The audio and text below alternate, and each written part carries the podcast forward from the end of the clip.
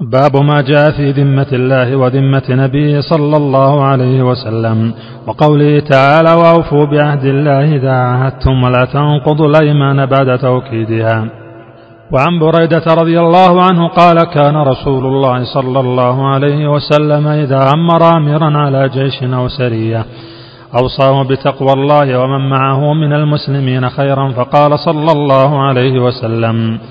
اغزوا بسم الله في سبيل الله قاتلوا من كفر بالله. اغزوا ولا تغلوا ولا تغدروا ولا تمثلوا ولا تقتلوا وليدا. وإذا لقيت عدوك من المشركين فادعهم إلى ثلاث خصال أو خلال فأيتهن ما أجابوك فاقبل منهم وكف عنهم. ثم ادعهم إلى الإسلام فإن أجابوك فاقبل منهم. ثم ادعهم إلى التحول من دارهم إلى دار المهاجرين. وأخبرهم أنهم إن فعلوا ذلك فلهم ما على المهاجرين وعليهم ما على المهاجرين. فإن أبوا أن يتحولوا منها فأخبرهم أنهم يكونون كأعراب المسلمين يجري عليهم حكم الله تعالى الذي يجري على المؤمنين. ولا يكون لهم في الغنيمة والفيء شيء إلا أن يجاهدوا مع المسلمين. فإنهم أبوا فاسألهم الجزية فإنهم أجابوك فاقبل منهم وكف عنهم. فإنهم أبوا فاستعن بالله وقاتلهم وإذا حاصرت أهل حصن فأرادوك أن تجعل لهم ذمة الله وذمة نبيه. فلا تجعل لهم ذمة الله وذمة نبيه ولكن اجعل لهم ذمتك وذمة أصحابك.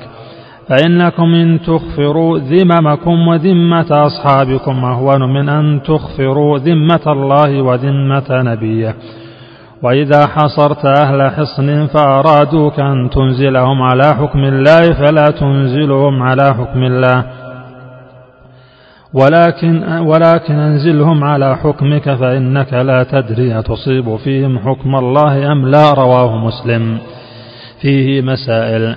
الأولى الفرق بين ذمة الله وذمة نبيه صلى الله عليه وسلم وذمة المسلمين. الثاني الإرشاد إلى أقل الأمرين خطرا الثالثة قوله اغزوا بسم الله في سبيل الله.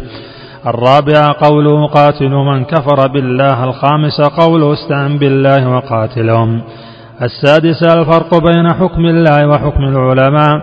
السابعة في كون الصحابي يحكم عند الحاجة بحكم لا يدري أيوافق حكم الله أم لا.